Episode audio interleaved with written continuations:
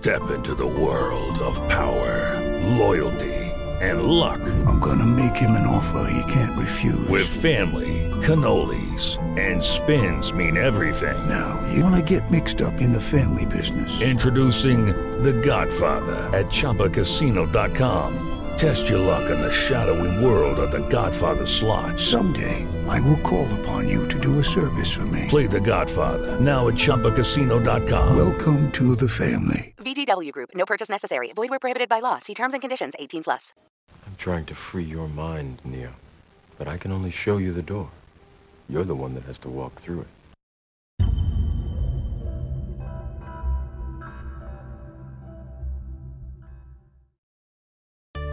Welcome to Origins. This is a podcast encompassing stories concerning just about anything and everything. There is information, theories, news, stories, conjecture, and ideas from history, geography, science, technology, language, medicine, archaeology, anything really. If you're interested in everything and anything, come along and listen and enjoy the show. Visit my website for the show notes www.origins.info. Looking for a podcast that's more challenging, more stimulating intellectually? Well, here's the place. Sit back, relax, and enjoy.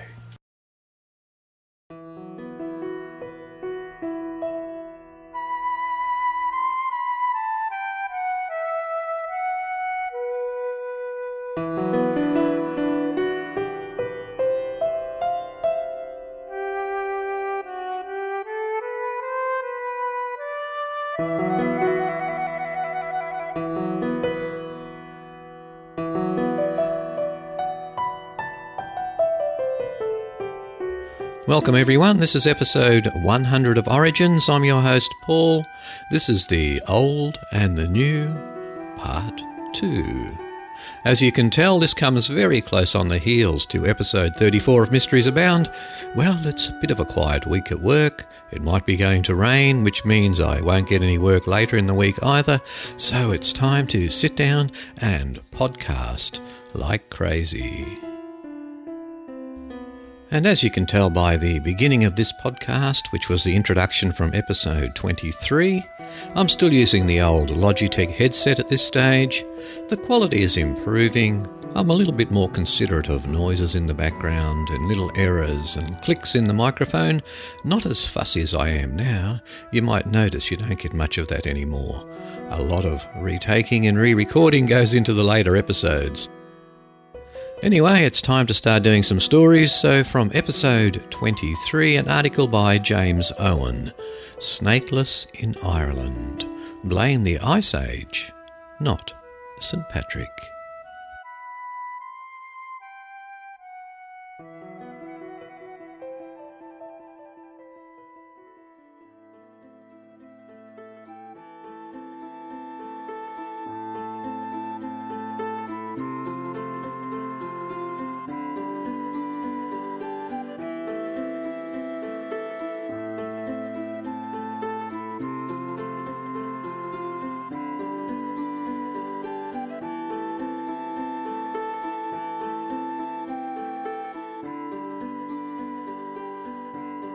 And our feature story for today comes from the news.nationalgeographic.com website, and it's written by James Owen from London.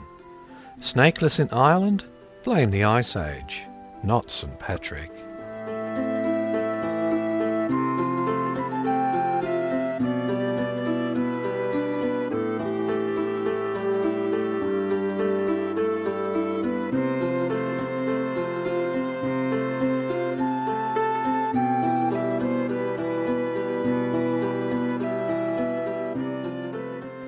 During St Patrick's Day, most revellers won't remember the patron saint of Ireland for his role as a snake killer. But legend holds that the Christian missionary rid the slithering reptiles from Ireland's shores, as he converted its peoples from paganism during the 5th century AD. St Patrick supposedly chased the snakes into the sea after they began attacking him during a 40 day fast he undertook on top of a hill. An unlikely tale, perhaps, yet Ireland is unusual for its absence of native snakes. It's one of only a handful of places worldwide, including New Zealand, Iceland, Greenland, and Antarctica, where Indiana Jones and other snake averse humans can visit without fear. But St. Patrick had nothing to do with Ireland's snake free status, scientists say. As Keeper of Natural History at the National Museum of Ireland in Dublin, Nigel Monaghan has trawled through vast collections of fossil and other records of Irish animals. At no time has there ever been any suggestion of snakes in Ireland, so there was nothing for St. Patrick to banish, Monaghan says. So, what did happen? Most scientists point to the most recent ice age, which kept the island too cool for reptiles until it ended 10,000 years ago. After the Ice Age, surrounding seas may have kept snakes from colonising the Emerald Isle. Once the ice caps and woolly mammoths retreated back northward, snakes returned to the northern and western Europe, spreading as far as the Arctic Circle. Britain, which had a land bridge to mainland Europe until about six and a half thousand years ago, was colonised by three snake species the venomous adder, the grass snake, and the smooth snake. But Ireland's land link to Britain was cut some 2,000 years earlier by seas swollen by the melting glaciers, Monaghan noted. Animals that reached Ireland before the sea became an impassable barrier included brown bears, wild boars, and lynxes. But snakes never made it, he said. Snake populations are slow to colonise new areas, Monaghan added. Mark Ryan, director of the Louisiana Poison Center at the Louisiana State University Health Sciences Center in Shreveport, agreed that the timing wasn't right for the sensitive, cold blooded reptiles to expand their range. There are no snakes in Ireland for the simple reason they couldn't get there, because the climate wasn't favourable for them to be there, he said. Other reptiles didn't make it either, except for one the common or viviparous lizard. Ireland's only native reptile, the species must have arrived within the last 10,000 years, according to Monaghan. So, unless St. Patrick couldn't tell a snake from a lizard, where does the legend come from? Scholars suggest that the tale is allegorical. Serpents are symbols of evil in Judeo Christian beliefs. The Bible, for example, portrays a snake as the hissing agent of Adam and Eve's fall from grace. The animals were also linked to heathen practices, so St. Patrick's dramatic act of snake eradication can be seen as a metaphor for his Christianizing influence. Anyone in Ireland looking for serpents to exile would probably have to settle for the slow worm, a non native species of legless lizard that is often mistaken for a small snake. First recorded in the early 1970s, the species is thought to have been deliberately introduced in Western Ireland in the 1960s, according to Ireland's National Parks and Wildlife Service. However, the reptile doesn't appear to have spread beyond a wildlife-rich limestone region in County Clare, known as the Burren. In the future, genuine Irish snakes are a possibility, Monaghan said. Pet snakes deliberately released by their owners would be the most likely source, though they wouldn't be welcome. No alien species is without risk to well-established fauna, Monaghan explained. The isolated nature of an island population makes Ireland highly vulnerable to any introduction, no matter how well-meaning or misguided. Henry Kacprzyk, curator of reptiles at the Pittsburgh Zoo and PPG Aquarium, said that Ireland's indigenous wildlife would not be prepared for snake introductions. Invasive snakes such as the brown tree snake have already wreaked havoc in Guam and other island ecosystems, he added. Nor would getting rid of any such unwanted creatures be as easy as St. Patrick made it look. I don't want to completely burst the celebrity myth of St. Patrick, he said. I want to keep some of it alive.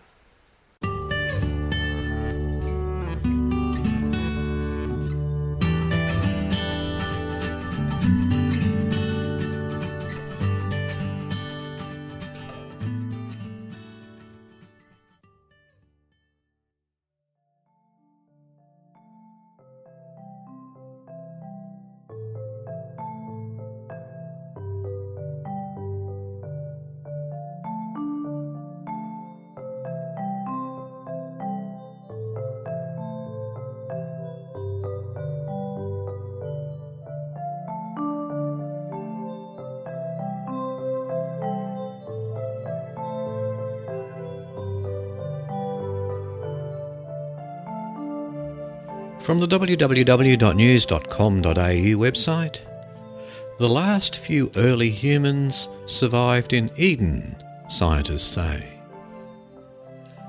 A strip of land on Africa's southern coast became a last refuge for the band of early humans who survived an ice age that wiped out the species elsewhere, scientists maintain. The land, referred to by researchers as the Garden of Eden, may have been the only part of Africa to remain continuously habitable during the Ice Age that began about 195,000 years ago.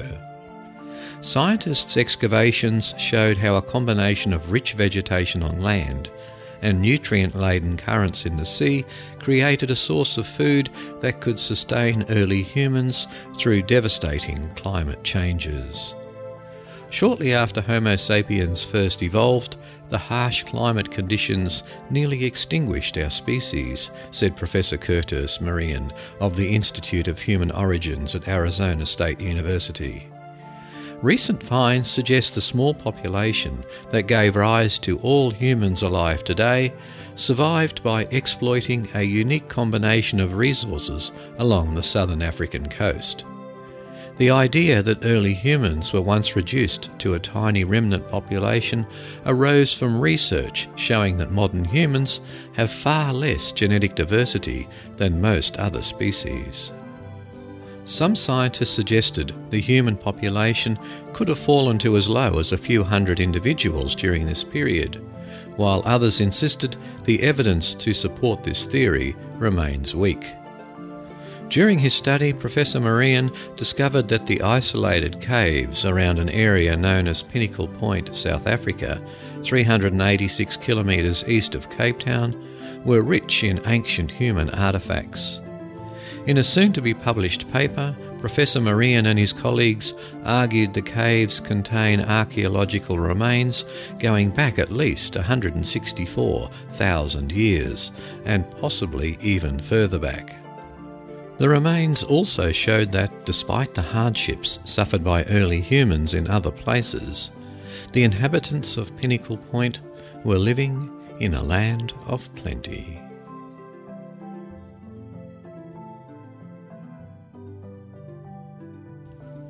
And whilst we're talking about early man and the early history of man, an article from the www.discoveryon.info website. Neanderthal man had giant arms and a body brimming with steroids. Neanderthal guys were no girly men. Prehistoric man apparently boasted a rock hard body, including an overdeveloped right arm that would make Popeye jealous according to a new scientific report. The Neanderthals hunted in the extreme, Russian professor Maria Mednikova told Discovery News. She said instead of shooting prey with a bow and arrow, the Neanderthal man used direct contact with his victim, stabbing animals with a spear and giving his dominant arm, usually the right one, an intense workout. The professor said female Neanderthals were strong but more evenly muscular in both arms. Either way, Neanderthals make modern day humans look wimpy. Of course, they had some chemical help, it seems. Mednikova says their strong, thick bone structure was aided by a markedly androgenic constitution. Simply put, the Neanderthal body was brimming with natural steroids.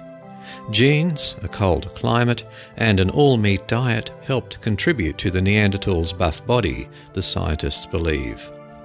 Neanderthals dined on mammoths and deer, among other plant eating animals.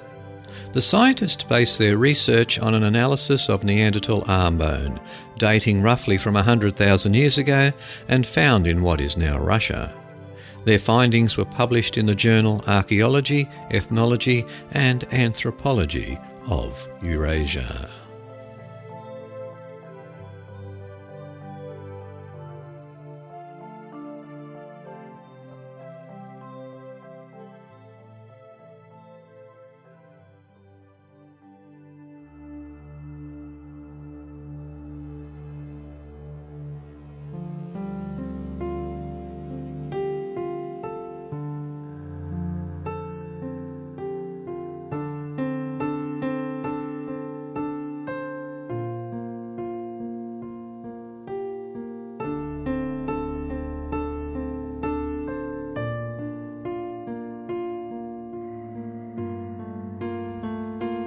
Was doing my postgraduate degree in children's literature, I, of course, came across the story of Robinson Crusoe.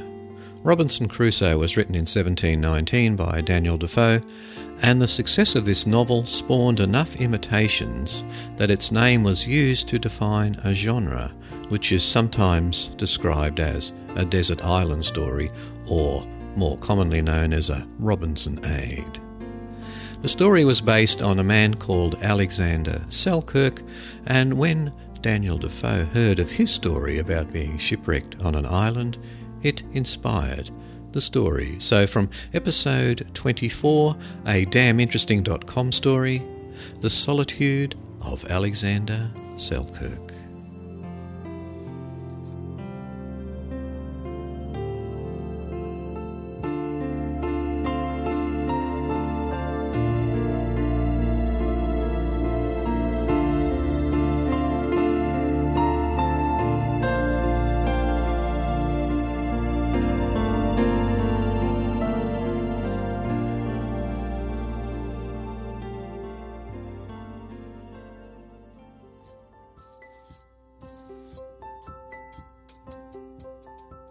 And now from the damninteresting.com website. The Solitude of Alexander Selkirk, and it's written by Ben Taylor. It's a small spot on the map, below the 34th degree south latitude. The island of Juan Fernandez casts a modest shadow in the vast eastern Pacific Ocean. In 1704, Alexander Selkirk, shouting from the beach of this forgotten island, saw a western breeze carry his ship and crewmates into the October horizon. His next four years would be in solitude as he struggled for survival and, in time, inspired Daniel Defoe's Robinson Crusoe. Selkirk first went to sea at 15 to escape a formal charge of undecent behaviour. Later, as a grown man, he joined the crew of the Cinque Ports, a 130 ton vessel of billowing sails and swelling planks. Selkirk was the master navigator as they travelled south along the coast of Brazil. After reaching the southern tip of Argentina, they turned north following the coast of Chile. However, diminishing rations and disease saw their original crew of 90 wither to 42. The ship was strained against a relentless ocean. The situation worsened when an infestation of worms reduced portions of the hull to near pulp. Yet relief lay ahead. In September 1704, the tiny island of Juan Fernandez appeared on the horizon. Captain Stradling ordered the crew to anchor in the island's bay, providing the men with a needed respite from their frustration and suffering. The sojourn on the island was brief, the captain was anxious to return to his ship and voyage. Selkirk insisted, however, that the ship was no longer seaworthy, and that the leaking hull would succumb to the temperament of the ocean or enemies. He urged captain and crew to remain on the island and wait for help, but they ignored him. Selkirk's defiance grew until finally Stradling ordered that Selkirk be left on the island with only his sea chest, bedding, and clothing. Moments later, the ship and the crew set sail, while Selkirk watched in anguish from the lonely shore of the island. He shouted for them to return, begging for forgiveness, but the ship continued. Among his possessions was a pistol, gunpowder, bullets, a knife, a hatchet, navigation instruments, a Bible, a flask of rum, and enough food for just a few days. He watched the horizon, awaiting salvation. Escape on a makeshift raft was impossible. The closest inhabited land was Valparaiso, a journey of 600 miles north. His pistol provided reassurance that his final hours could be of his choosing. Upon his exploration of the island's sharp lava rocks and lush vegetation, he found fresh water to drink, seals to provide meat, and indigenous plums to protect against scurvy. Selkirk had heard stories of other men who survived years of seclusion before eventually being rescued. He knew of men like Pedro de Serrano, a man who spent seven years isolated on an island in the Pacific without fresh water. Serrano survived by drinking the blood of turtles, but eventually became insane. Other men had survived for years with fewer resources than those offered by the island of Juan Fernandez. Selkirk knew what one man could do, so could another. Selkirk's warnings of an unsafe ship proved accurate. Within a month of his exile, the Cinque Ports gave in to its fate and sank off the coast of Peru. Many of the men drowned, and those remaining, including the captain, made it to the shore of an island where fourteen more died. In time they surrendered to the Spanish Guardacosta and were imprisoned in Lima, where the Spaniards put them in a close dungeon and used them very barbarously. The captain escaped and in time returned to Britain, poor and in diminished health. Despite living alone on the island, Selkirk was not without the threat of man. One day he spotted a ship anchored in the bay. High above was the Spanish flag. Selkirk ran for cover. Being Scottish, he knew that his capture would lead to enslavement or death. They chased him. The echo of their gunshots rang out across the island. He was outnumbered and unequipped in the pursuit. His knowledge of the island was his only advantage. He climbed into the thick brush of a tree and remained silent. Two days passed before the Spaniards left. The tide shifted, the shadows stretched, and Selkirk remained. He persevered by keeping his mind on the future. He maimed wild goats when they were young to ensure they would never be able to outrun him. If his health ever withered, he could then rely on these easy pursuits. One day the hunt for a goat nearly ended his life when he fell from a cliff, leaving him senseless for the space of three days, the length of which time he measured by the moon's growth since his last observation. The fall would have meant certain death had he not landed on the goat he was pursuing. Over four years, Selkirk kept count of the 500 goats he slaughtered. Others were captured only for sport and released after he carved a notch in their ear. This was his method of indicating the speed and physical aspects of the goat. The necessities of basic survival dictated the routine of his day. Often he stood atop the island, peering out into the vast ocean, searching for the glimmer of a ship or some reminder of the world he once knew. In these silent times he was subjected to revolutions in his own mind, hoping one day he would return home.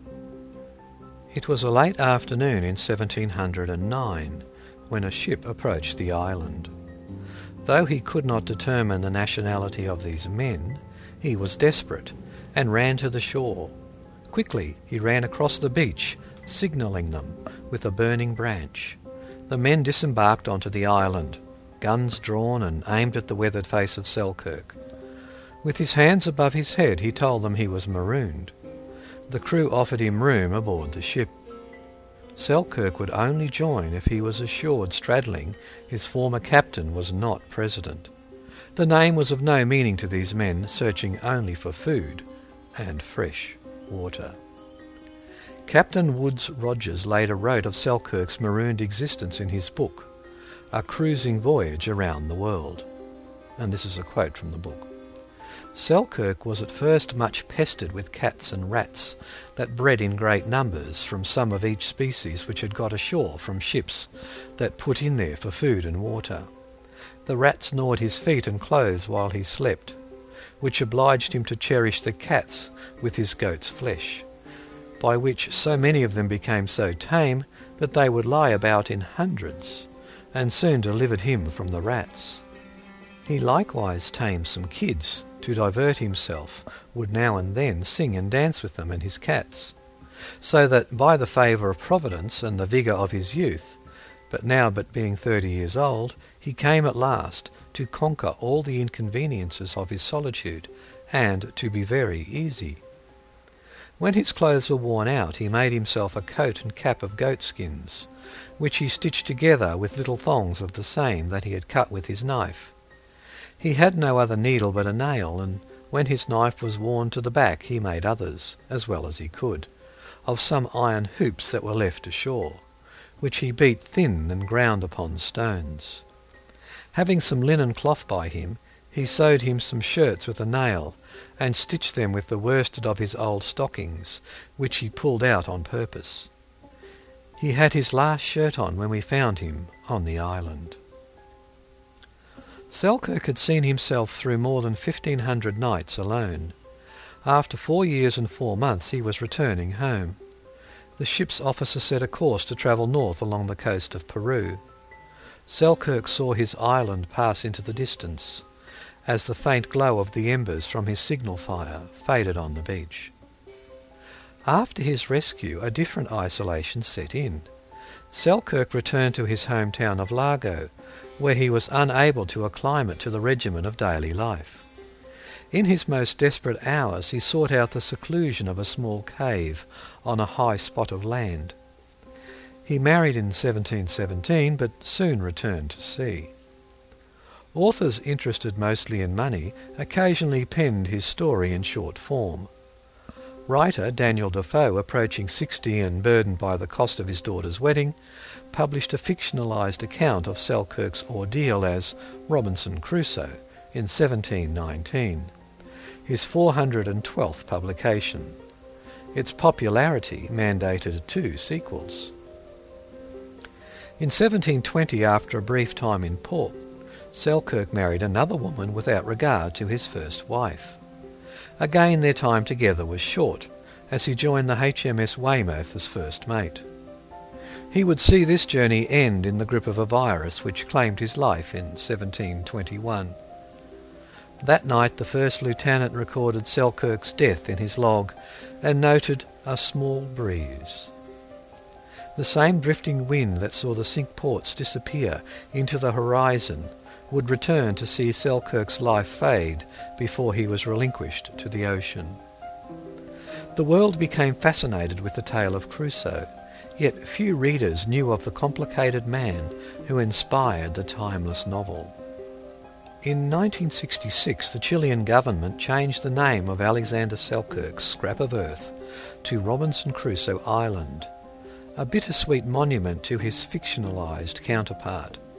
Selkirk never found his place in society, but came to inhabit his permanent existence behind the words of Defoe's book. Only when forced into seclusion was there enough stillness and silence for Selkirk to hear the echoing of his soul that, like so many others, wanted only to find itself.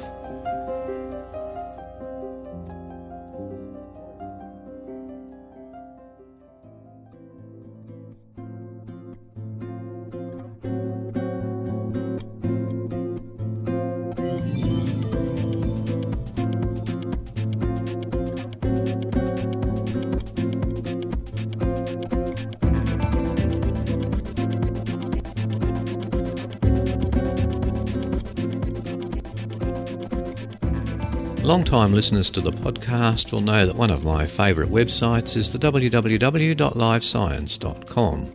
It has lots of quirky, strange, and interesting stories to do with science, and this one came from episode 33, and it's called The Parachuting Dog Which Helped to Win World War II, and it's by Heather Whipps.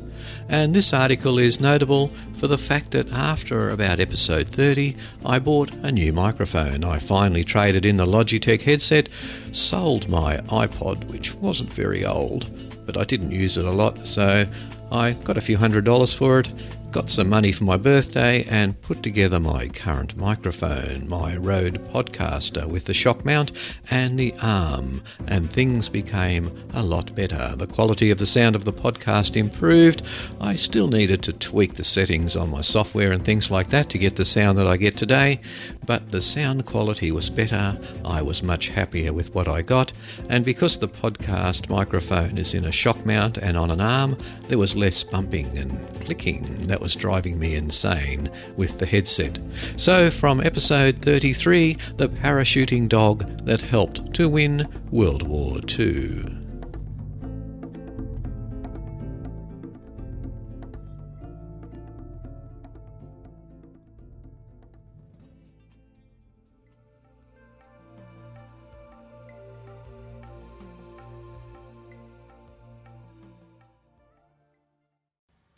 Heather Whipps, writing for the LiveScience.com website, has the story entitled Parachuting Dog Helped to Win World War II. The Allied airmen and women of World War II were certainly brave and skilled in battle, but even they couldn't win the war on their own. Plagued in the early low-tech years of the war by dangerous afflictions such as altitude and decompression sickness, pilots got some help behind the front lines from a team of American physiologists who studied the effects on the body of flying. Their research, which involved at least one parachuting dog, and the technology it initiated was a key to the Allied victory in the air, says J.B. Dean of the University of South Florida College of Medicine. Pilots had two enemies. They had the enemy they were shooting at, and they had the unseen enemy, which was the environment, he said. The physiologists knew that they had to do something to learn to protect the health of their warfighter. Dean presented his research at a recent experimental biology conference in San Diego and is working on a book about Allied advances in aviation physiology. Aviation in the late 1930s and early 1940s, just under 40 years removed from the Wright brothers' feat at Kitty Hawk, was nothing like the high-tech industry it is today. When World War II began, planes weren't even heated or even pressurized, even though pilots were forced to climb to very high altitudes to avoid the enemy. They were supposed to fly at about 25,000 feet. Well, they were pushing them up to 30,000 and 35,000 feet to try and get above the enemy flak from the ground, Dean said. At that height, the airmen were exposed to temperatures of 40 below to 70 below zero Fahrenheit, as well as very low air pressure. If there's less pressure, there's less oxygen, Dean said, and you begin to lose your ability to think clearly. You can imagine trying to wage warfare and have a sharp mind if you're slowly becoming hypoxic or losing oxygen content in the blood, he said. Though the Allies had kept up with the Axis powers in aircraft technology, their knowledge about how the body reacted to high altitudes lagged well behind, according to historical accounts. The tests that began a few years after the war began became crucial to the military effort, Dean said. The air war had become a psychological war, Dean said in a recent interview, noting that the common perception was that the first power to fly, routinely at 40,000 feet, would win. Starting out with just one hyperbaric chamber, which mimics the conditions of a high altitude environment, an Ohio laboratory set up by World War II physiologists quickly focused on finding solution to the worst problems the pilots faced, Dean said. About one quarter of the men on bombing missions, which could last up to 10 hours, complained of decompression sickness, the painful blood affliction scuba divers commonly call the bends the physiologists discovered that the effects of the bends could be minimized by breathing pure oxygen before takeoff. Blood tests and lung capacity tests were also conducted to figure out the limits of the human lung. When the simulations weren't sufficient, the physiologists put their bodies on the line, Dean said.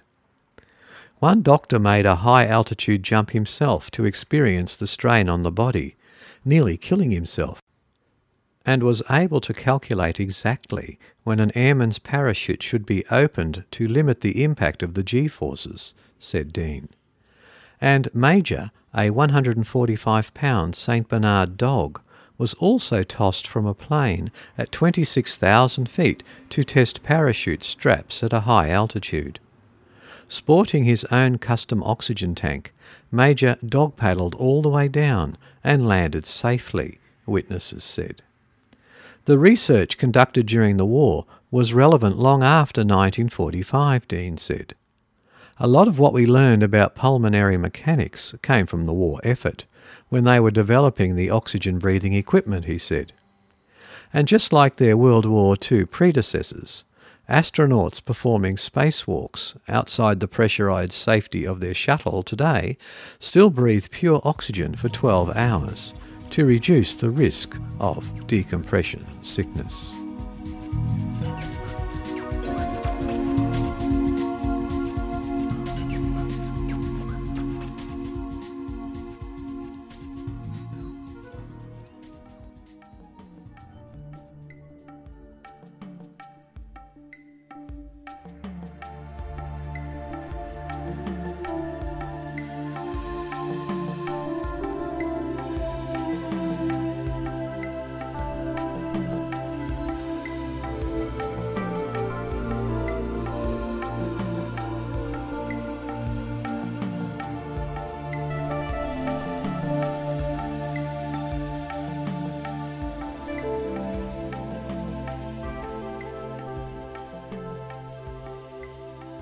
Secrets of the First Moon Landing, and this comes from the www.motherboard.tv website. No, it wasn't a hoax, but some of the details of Apollo 11's remarkable journey to the moon are stranger than fiction. I mean, it was the first time humans set foot on another celestial body. And following other points. They pulled an all nighter.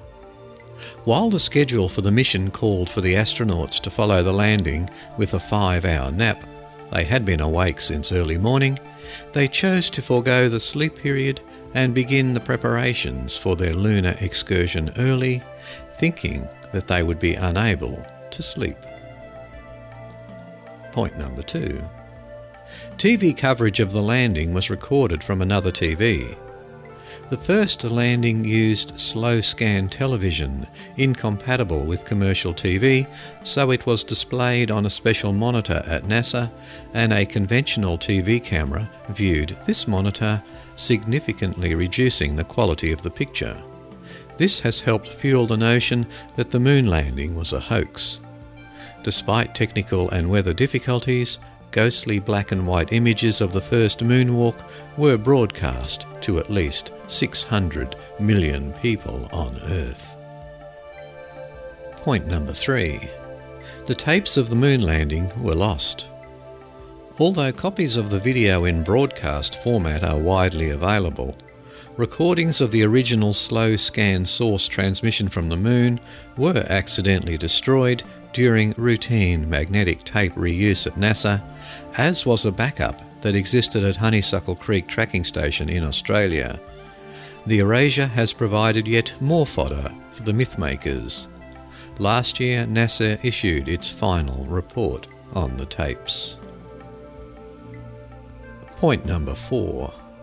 They had to squeeze through the hatch. Armstrong's portable life support system made it hard for him to exit the lander which included a smaller hatch than the astronauts had practice with. The backpack was later redesigned. Some of the highest heart rates recorded from Apollo astronauts occurred when they were getting in and out of the lander. Point 5. The Soviets landed there a few days before. The unmanned Luna 15 Soviet spacecraft began its own descent to the lunar surface just a few hours before the Apollo 11 liftoff and crashed. This was widely seen as the climax of the space race, but also a moment of unusual cooperation. The USSR released Luna 15's flight plan to ensure it would not collide with Apollo 11, though its exact mission was unknown. Point number six Armstrong was moving fast. As time was running out, Mission Control used a coded phrase to warn the mission commander that his metabolic rates were high and that he should slow down. But as metabolic rates remained generally lower than expected for both astronauts, Mission Control granted the astronauts a 15 minute extension. Point 7. Buzz broke the engine circuit breaker. While moving within the cabin of the lunar module, Aldrin accidentally broke the circuit breaker that would arm the main engine for liftoff from the moon, potentially leaving them stranded there. Fortunately, a felt tip pen was enough to activate the switch. If this hadn't worked, the lunar module circuitry could have been reconfigured to allow firing the ascent engine. Point 8 they left behind a list of congressmen. Along with a plaque and a memorial bag containing a gold replica of an olive branch, the astronauts left behind a silicon message disc. It carried the goodwill statements by Presidents Eisenhower, Kennedy, Johnson, and Nixon, and messages from leaders of 73 countries around the world, as well as a listing of the leadership of the US Congress, a listing of members of the four committees of the House and Senate responsible for the NASA legislation, and the names of NASA's past and present top management. They also left behind Soviet medals commemorating cosmonauts Vladimir Komarov and Yuri Gagarin. Just before climbing back into the lunar module, Armstrong reminded Aldrin of a bag of memorial items in his suit pocket sleeve, and Aldrin tossed the bag down. Number 8. The flag fell over. As the astronauts lifted off the lunar surface, film shows the flag whipping violently in the exhaust of the ascent stage engine. Buzz Aldrin saw it topple. Subsequent Apollo missions usually planted the American flags at least 100 feet from the lunar module to prevent it being blown over by the exhaust from the ascent engine. Point 9. Nixon was prepared to bury them on the moon. In the event of a catastrophic failure, that would leave Aldrin and Armstrong on the moon. William Safire, President Nixon's speechwriter, drafted a plan to be followed. Mission control was to close down communications with the lunar module. In a public ritual likened to burial at sea, clergymen would then have commended their souls to the deepest of the deep. Presidential telephone calls to the astronauts' wives were also planned. The speech began Fate has ordained that the men who went to the moon to explore in peace will stay on the moon to rest in peace. And finally, number 10. A 10 year old kept Apollo in touch. After a fairly smooth docking procedure, the three astronauts began their return to Earth. But along the way, the Guam tracking station failed, which would have made communication on the last segment of the Earth return difficult. A staff member had his 10 year old son, Greg Force, do repairs that were made possible by his small hands.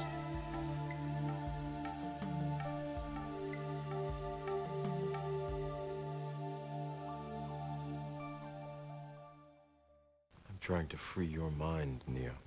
But I can only show you the door. You're the one that has to walk through it.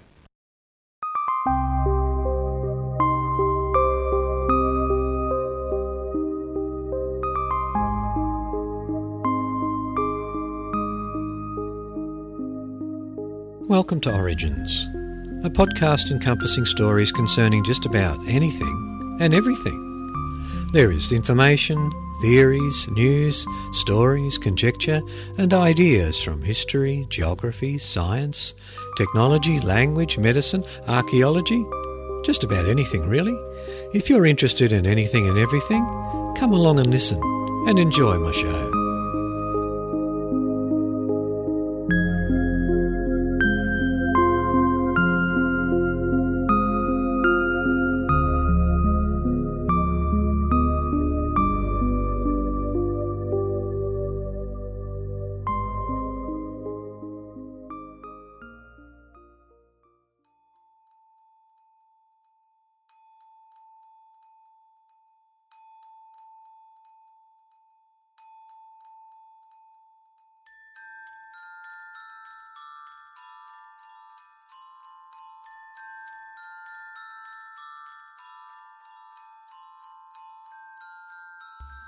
By the time episode 41 came about, I'd really settled into doing the podcast. The quote from The Matrix had become the familiar opening, and I had started to play around with different music for the introduction of Origins. That's probably my favourite, and it's called Dance of the Clouds, and it's by a group called Origin, which is spelled O R I G E N. Of course, in the Origins podcast, everything wasn't too serious. I did find stories that were humorous. I did include little humorous anecdotes from websites that I found. And of course, the telegraph.co.uk website was one of my favourite sources, having many, many great articles. So, sort of combining the humorous with one of my favourite websites, I did stories like these. Cow farts collected in plastic tank for global warming study.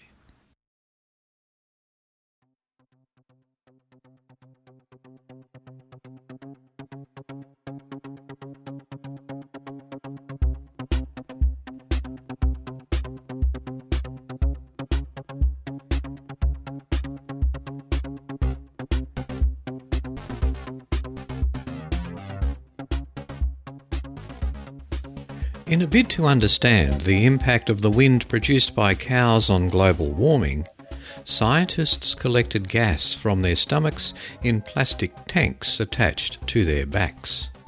The Argentine researchers discovered methane from cows accounts for more than 30% of the country's total greenhouse emissions. As one of the world's biggest beef producers, Argentina has more than 55 million cows grazing in its famed Pampas grasslands. Guillermo Berra, a researcher at the National Institute of Agricultural Technology, said every cow produces between 8,000 to 1,000 litres of emissions every day. Methane, which is also released from landfills, coal mines, and leaking gas pipes, is 23 times more effective at trapping heat in the atmosphere than carbon dioxide. Scientists are now carrying out trials of new diets designed to improve cows' digestion and hopefully reduce global warming. Silvia Valtorta of the National Council of Scientific and Technical Investigations said that by feeding cows clover and alfalfa instead of grain, you can reduce methane emissions by 25%.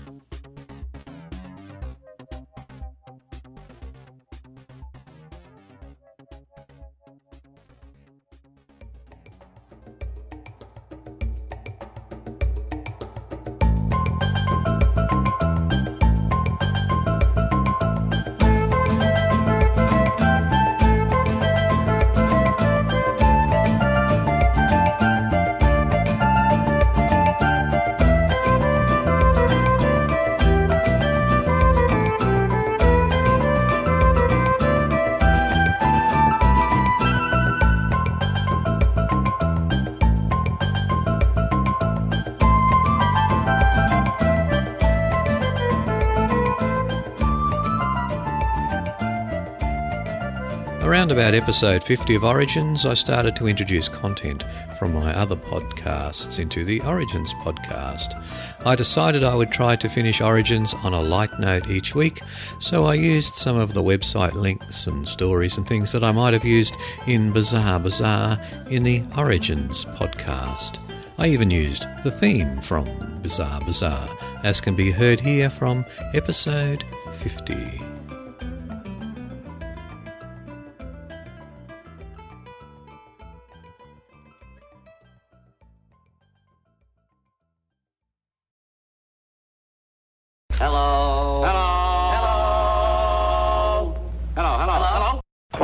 Numbskulls. I'm broadcasting.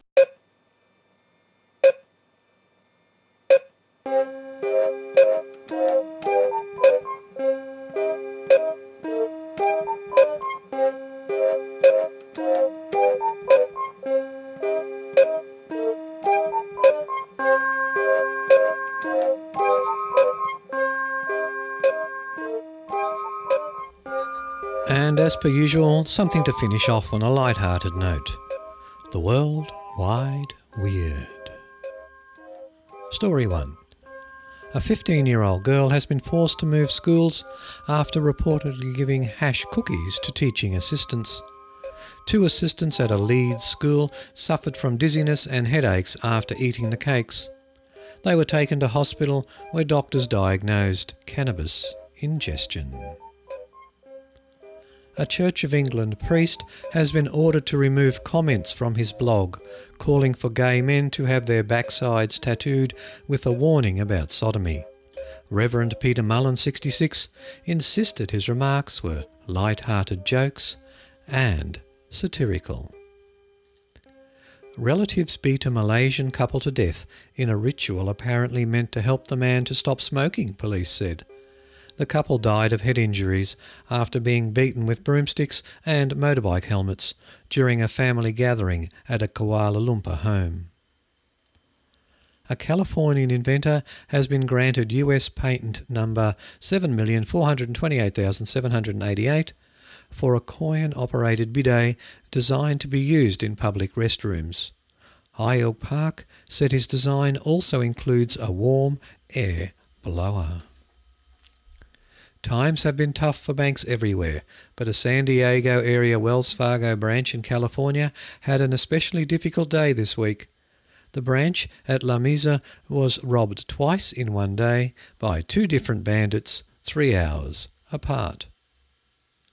A US man admitted to hospital with abdominal pains was told by doctors he was pregnant.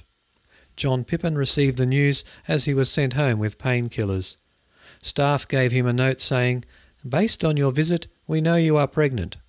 Computer error was blamed. A one legged man needing a $90,000 bionic limb to walk again got one free after popping into a pub. David Huckvale was sipping a beer when he was tapped on the shoulder by a US surgeon who said he had a spare leg in his office and he could have it for nothing. And finally, two fast food addicts in Norwich, East England, celebrated their marriage with their dream wedding cake, a 20 kilogram cheeseburger. Tom and Kerry Watts's mammoth burger was nearly half a metre wide and weighed the equivalent of about 100 quarter pounders.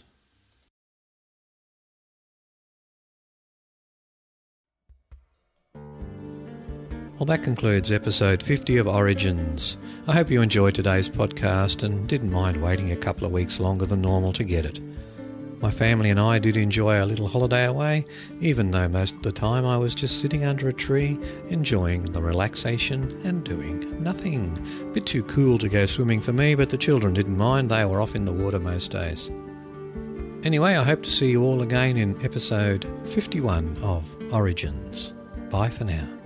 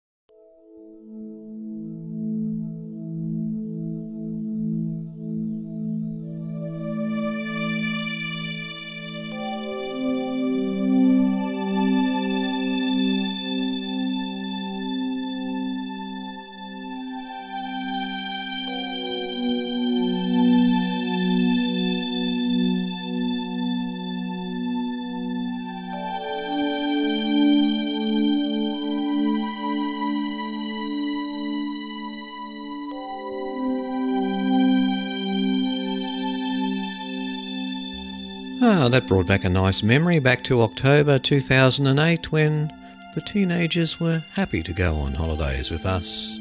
Not so anymore. Those September October holidays are gone for the time being, by the look of it. Anyway, not to lament, let's move on. Five ancient Egyptian inventions we still use today from the www.environmentalgraffiti.com website.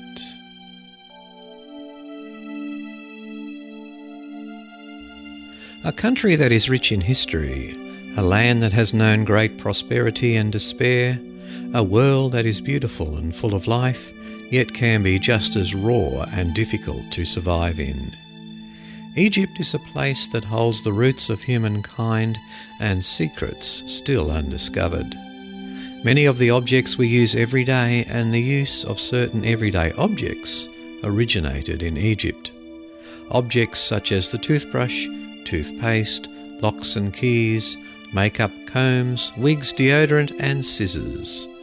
Makeup was not used for beauty, but for skin care.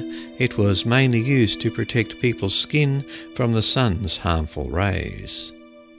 Let's take a look at just five of those objects. Number one, the condom. Did you know that even the idea of the condom originated in Egypt? It is said that as far back as 1000 BC, Egyptians used a linen sheath during intercourse for protection against diseases, among other things. Amazing, you say? Indeed. Well, just as I read that, a little story came to my mind, a little anecdote from something that I do in the botanical gardens. I know it's sort of spoiling the flow of the story a little, but I just thought I'd throw it in here as a little bit of amusement. In the botanical gardens, we quite often get students from overseas, from South America, China, Japan, Korea, places like that. And we do a lesson on Aboriginal plant use, or how the Aborigines of Australia used to use the rainforest plants. Anyway, one of the trees that I show the students is the blue quandong tree. It's a very tall, fast growing rainforest plant. It has beautiful blue fruit which can be eaten, or we can make it into a jam these days, and the seeds of this plant are very attractive.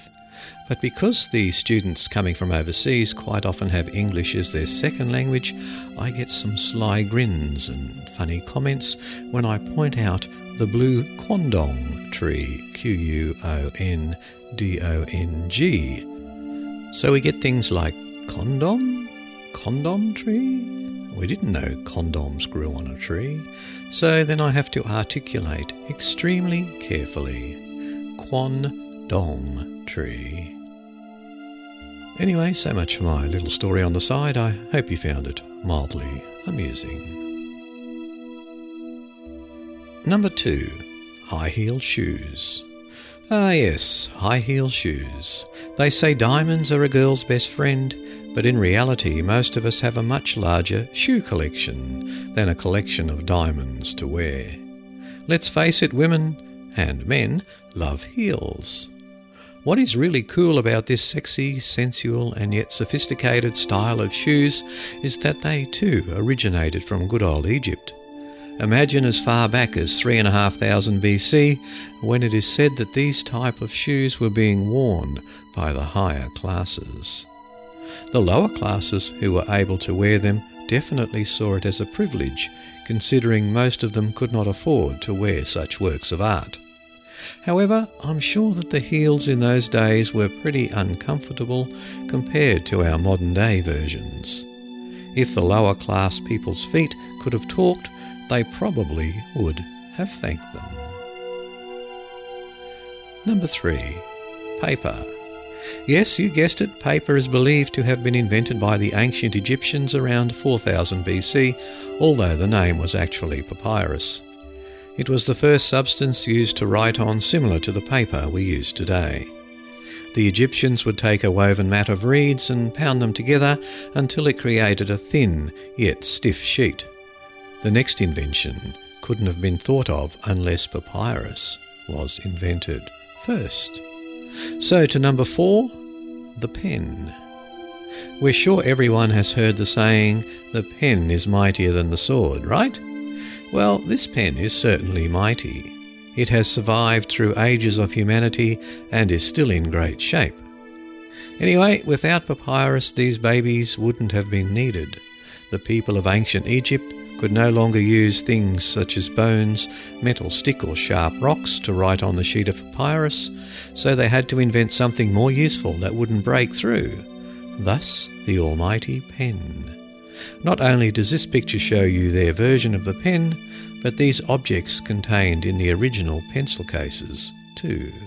And if you go to the show notes at www.origins.info and click on the link to this article in episode 100 part 2, you can have a look at the pen pictures. And finally, number 5, the water clock. This list is incredible, I know. However, it must come to an end. The last everyday object to originate from ancient Egypt listed here is the water clock. Never heard of that? Now you have. And guess what? Water clocks are still used to this day. They are more commonly used for decoration and for others to admire these works of art. However, the invention they preceded, the clock itself, is of course still used to tell time. Interestingly enough, it was hard to find a picture of an ancient Egyptian water clock, so we'll have to make do with this picture of an ancient water clock in Athens, Greece. In this particular photo, the water would flow into another bowl, thus allowing people to time themselves. All in all, the Egyptians were a clever group of people. If the ancient civilization were still around today, they would be shocked to see how far many of their inventions have gone and how modernized they have become.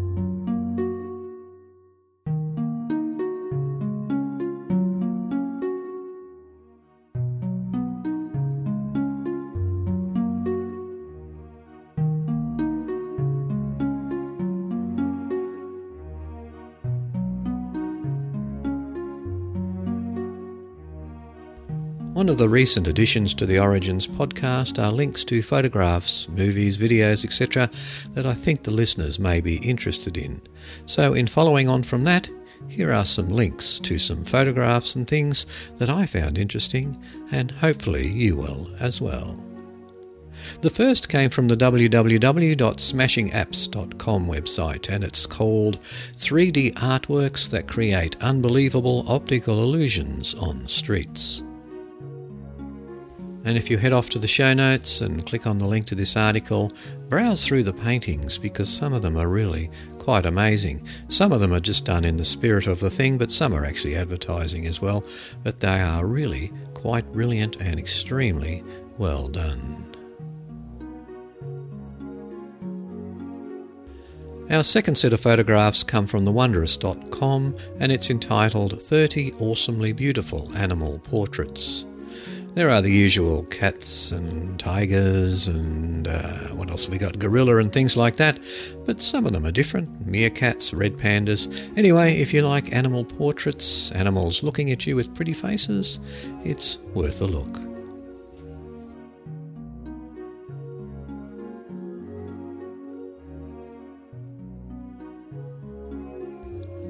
And the third set of photographs comes from a terribly respectable website www.popularmechanics.com, and it's the world's 18 strangest bathrooms. Now, this site is definitely worth a look. Bathrooms, whether public or private, encounter plenty of abuse. The constant inflow and outflow of water, paired with limited space and high demands on hygiene and efficiency, make it one of the most difficult rooms to design but there are plenty of architects who have stepped up to the challenge. Here are some of the most innovative bathroom designs in the world.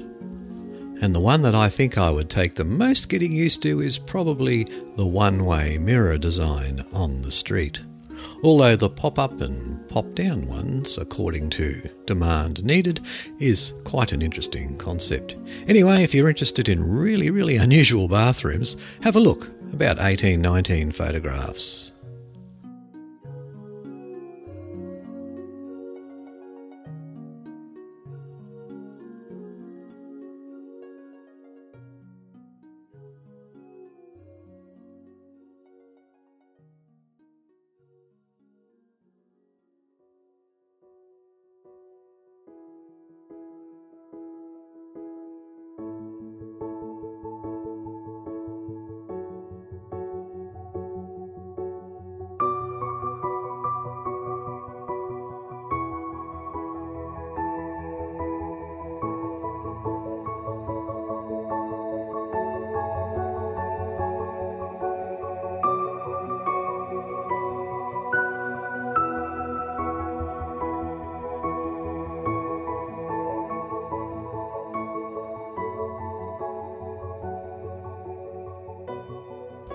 Following on from the last segment about photography from the www.kansas.com website, an article by Colleen Surridge.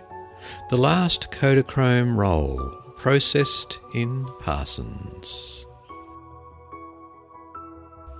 Freelance photojournalist Steve McCurry, whose work has graced the pages of National Geographic, laid 36 slides representing the last frames of Kodachrome film on the light board sitting on a counter in Dwayne's photo service in Parsons.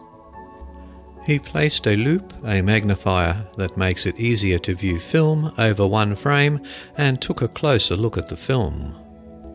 McCurry told Dwayne's vice president, Grant Steinler, how he had chosen to shoot the last roll of Kodachrome produced by Eastman Kodak by capturing images around New York.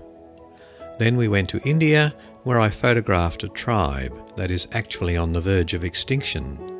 It's actually disappearing the same way as Kodachrome, he told Steinler.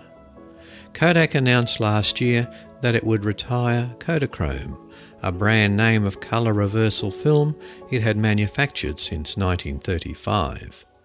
McCurry, well known for his 1984 photograph of Sharbat Gula, or the Afghan Girl, published on the cover of National Geographic magazine, requested from Kodak to shoot the last roll of 36 frames it manufactured. National Geographic has closely documented the journey of the final roll of Kodachrome manufactured, down to its being processed. Dwayne's is the only photo lab left in the world to handle Kodachrome processing. So National Geographic television producer Yvonne Russo and National Geographic magazine senior video producer Hans Wise found themselves in Parsons Monday, along with McCurry, with the final roll of the iconic film of the 20th century. As a professional freelance photographer, McCurry has used Kodachrome film for 35 years.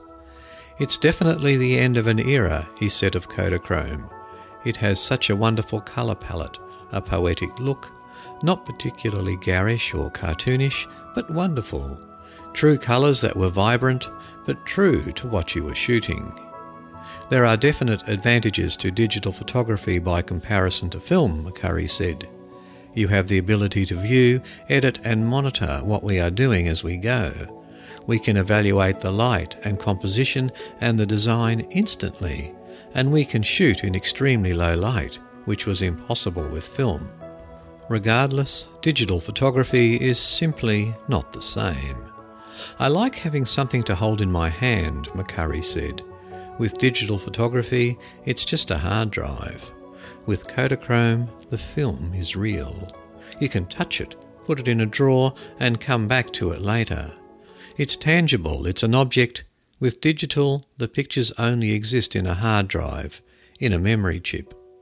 A photographer since 1974 and photojournalist for National Geographic for 30 years, Kodachrome has been a part of McCurry's professional career.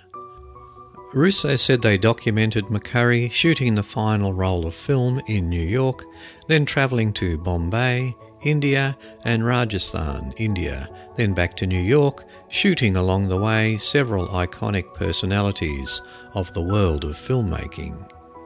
McCurry said he spent about two months shooting the images, which also included some scenic photos, as well as serendipitous moments on the streets of New York and I actually shot the last three frames here in Parsons, McCurry said. As Kodachrome is no longer manufactured, Steinler said that on December 10, Dwayne's photo will end its processing of Kodachrome. All this is going to be discarded, McCurry said of the processing equipment for Kodachrome. So it's just a piece of history. It's nostalgic, it's kind of sad, I have about 800,000 Kodachrome images in my lab, and these will be the last. If National Geographic does a spread on the journey of this final roll of Kodachrome, McCurry said it will likely come out in the spring of 2011 and will consist of only four to six images selected from the roll.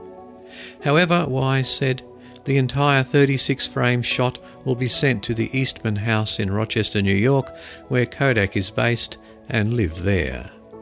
Looking through the loupe at each slide, McCurry viewed his pictures of Robert De Niro, the Brooklyn Bridge, Grand Central Station, the tribe in India, the actors, actresses, and models in India, and the other images of life he had captured. Among the images shot was one self portrait of McCurry in New York. Symbolic of the yellow and red packaging of Kodak film, McCurry chose a yellow cab to pose by. He called Steinler to have a look through the loupe at the cab's license plate. On it were the letters PKR 36. Steinler laughed, not believing his eyes. If I hadn't seen this come off the processor myself, I would have sworn you had photoshopped that, Steinler said explaining how PKR 36 is representative of professional Kodak 36 film. As the two men stood talking of the end of an era in film manufacturing and processing that affects them both, McCurry presented Steinler with a proposal. Rather than paying Dwayne's photo in cash for the processing of the film, McCurry offered to cut Steinler a deal. In exchange for the processing, McCurry offered to create a special print of one of the slides and have it framed and mounted with a letter of authenticity included and send it to Steinler. It was a deal he accepted eagerly. Russo said the National Geographic special covering the last roll of Kodachrome manufactured will likely air sometime in spring 2011.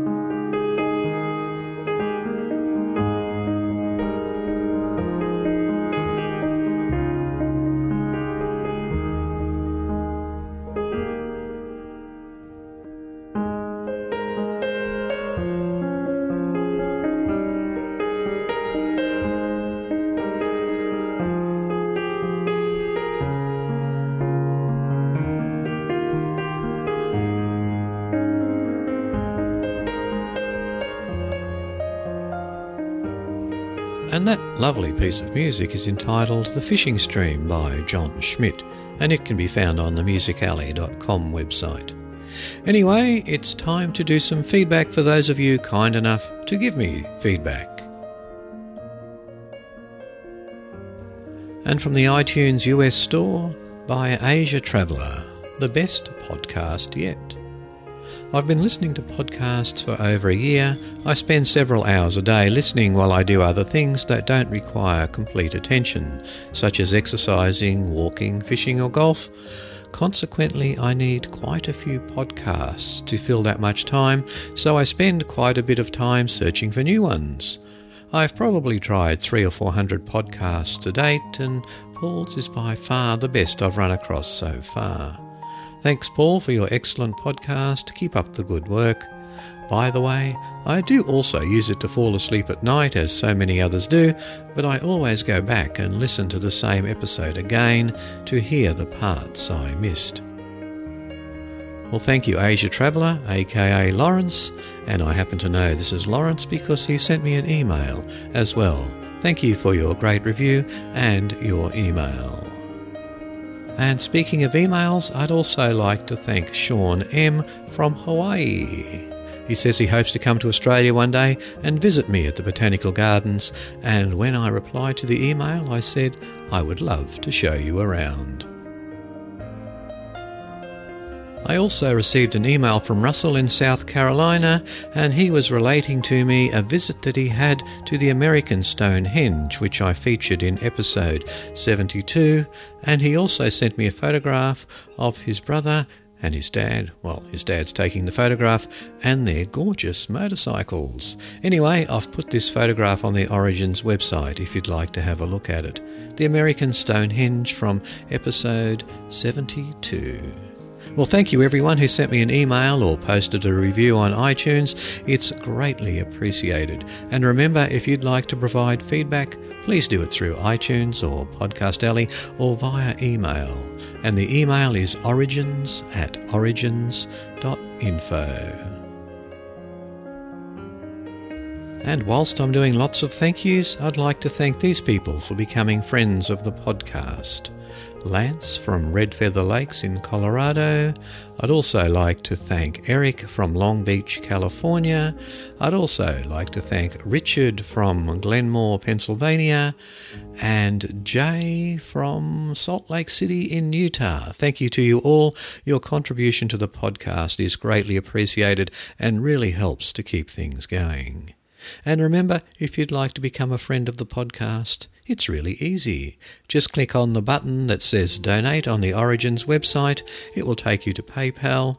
Make a donation of any amount, and I will then, in return, send you to the links for the extra content versions of the Origins podcast, currently up to episode 11.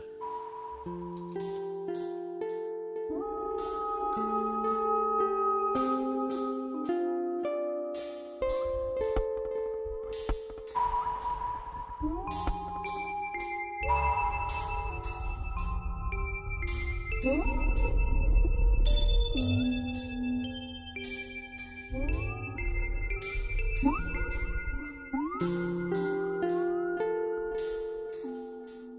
to bring episode 100 of Origins, part 2 that is, to a close, I'm going to replay a story from episode 57 that I've done a couple of times in my podcast. I think once was in Mysteries Abound. This article is one of my favourite from the damninteresting.com and it makes me cringe every time I hear it. The terrifying toothpick fish.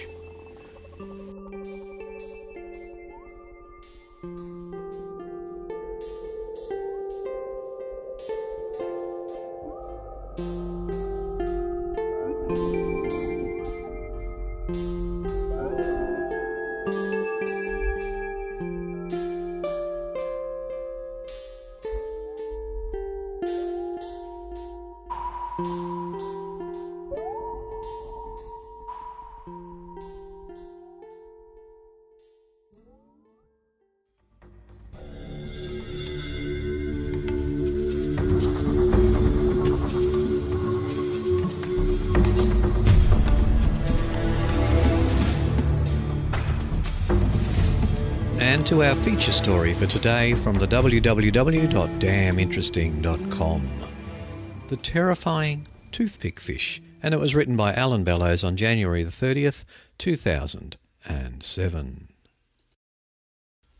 And if this little article doesn't make you squirm a little while you're listening to it, you must be a very stout heart indeed. The vast freshwater ecosystem of the Amazon River is home to abundant animal life, and many of its species thrive by virtue of their ferocity. If one were to ask the locals which of the river's indigenous species is the most treacherous, a few might describe the roaming packs of carnivorous piranhas or the massive anaconda snakes. But Based on the general sentiment of the region, the most frequently uttered response would be Candiru. The Candiru is a tiny catfish which dwells in the depths of the Amazon River. These fish do not hunt in packs like the piranha, nor are they exceptionally large like the anaconda. In fact, the Candiru is among the tiniest vertebrates on the planet and it is sometimes referred to as the toothpick fish due to its small size and slender shape. Only a handful of people have had the misfortune of crossing paths with the Candiru, but their experiences serve as cautionary tales to any who venture into the mighty river. Though the Candiru is a parasite, humans are not among its viable hosts. It lingers in the murky darkness at the river's bottom, quietly stalking its neighbouring fish. Light is scarce in the soupy deep, but the candiru does not need to see. It can taste the traces of urea and ammonia that are expelled from breathing gills. This tiny hunter shadows its prey, almost invisible due to its translucent body and small size. When the target fish exhales, the candiru detects the resulting flow of water and makes a dash for the exposed gill cavity with remarkable speed. Within less than a second, it penetrates the gill and wriggles its way into place, erecting an umbrella like array of spines to secure its position. Unconcerned with the host's panicked thrashing, the firmly anchored parasite immediately nibbles a hole in a nearby artery with its needle like teeth, feasting upon the bounty that gushes forth. Within two minutes, the candiru's belly is swollen with the blood of its victim, and it retracts its gripping barbs. Though it may seem that the exploited host fish has escaped, its injuries are so extensive that chances of survival are grim. Meanwhile, the victorious attacker slinks back into the river's dark places to digest its meal.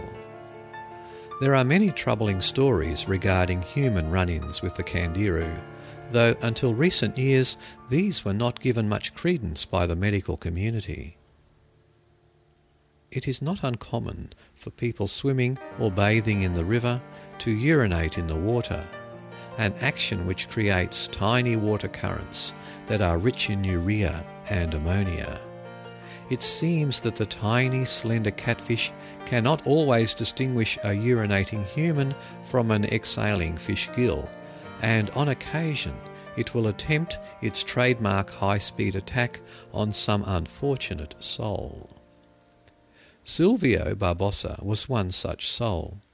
He was swimming in the Amazon River when he went head to head with the tiny parasite.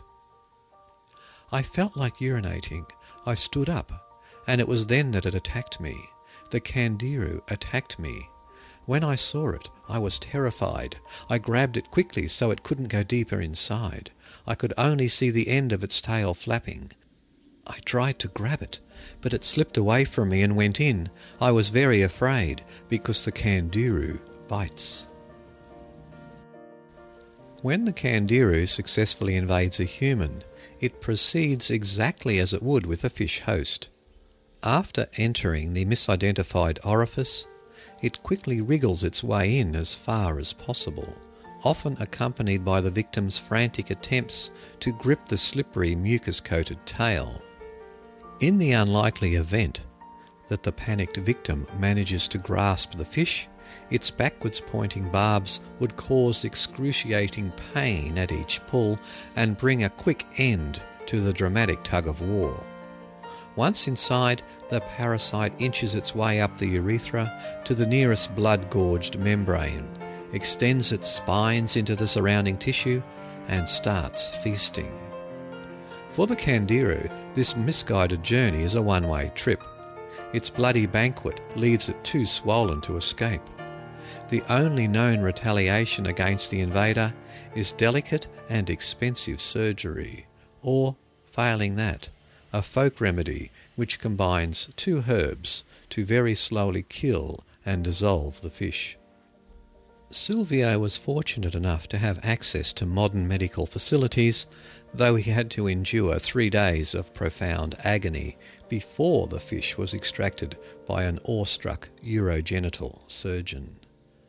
Silvio's incident was the first officially confirmed report of a candiru attacking a human, but such leg crossingly horrific tales have haunted the region for generations.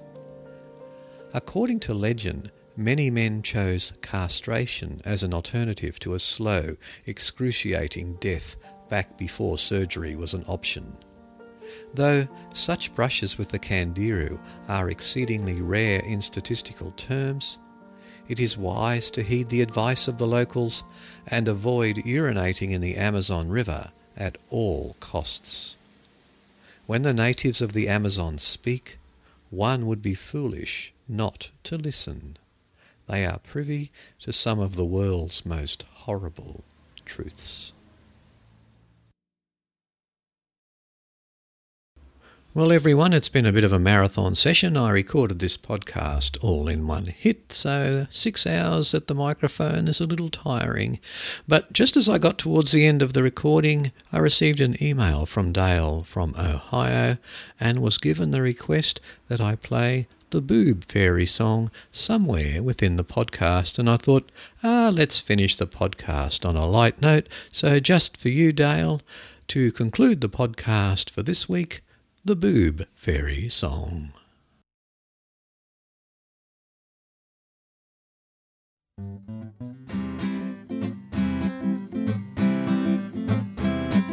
When I was in my teenage years, I did just what I should. I listened to my mother, and I was kind and sweet and good. And my friends and I did rituals, and I prayed with all my might that this would be the evening that she'd stop along her flight. Well, that was several years ago, and that chick's long overdue. And it's time I came to terms with something plainly clear to you. The boob fairy never came for me. No, the boob fairy never came for me. Okay, I'm spunky and I'm cute and I've got a great personality. The boob fairy never came for me. Well, we were the third house on a country drive. I thought maybe she just got lost. So I hung my bra on the mailbox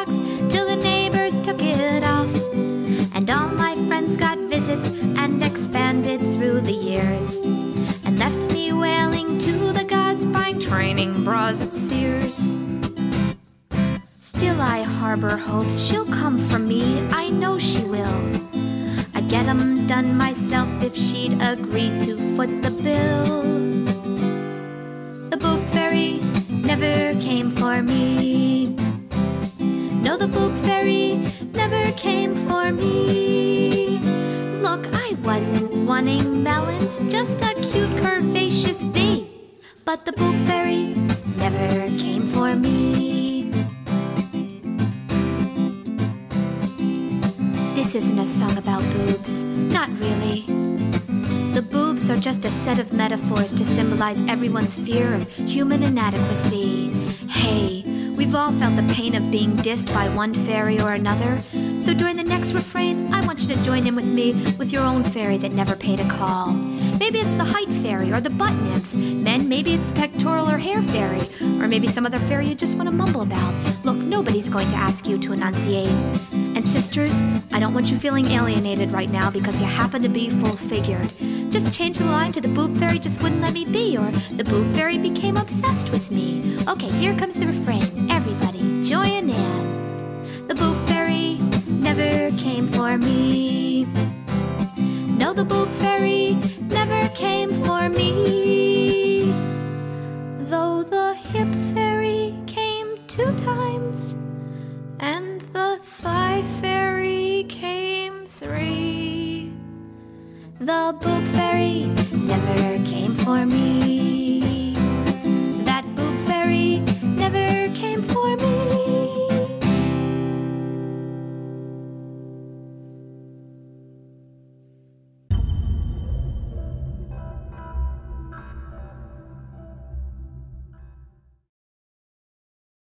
Lucky Land slots, you can get lucky just about anywhere. Dearly beloved, we are gathered here today to. Has anyone seen the bride and groom?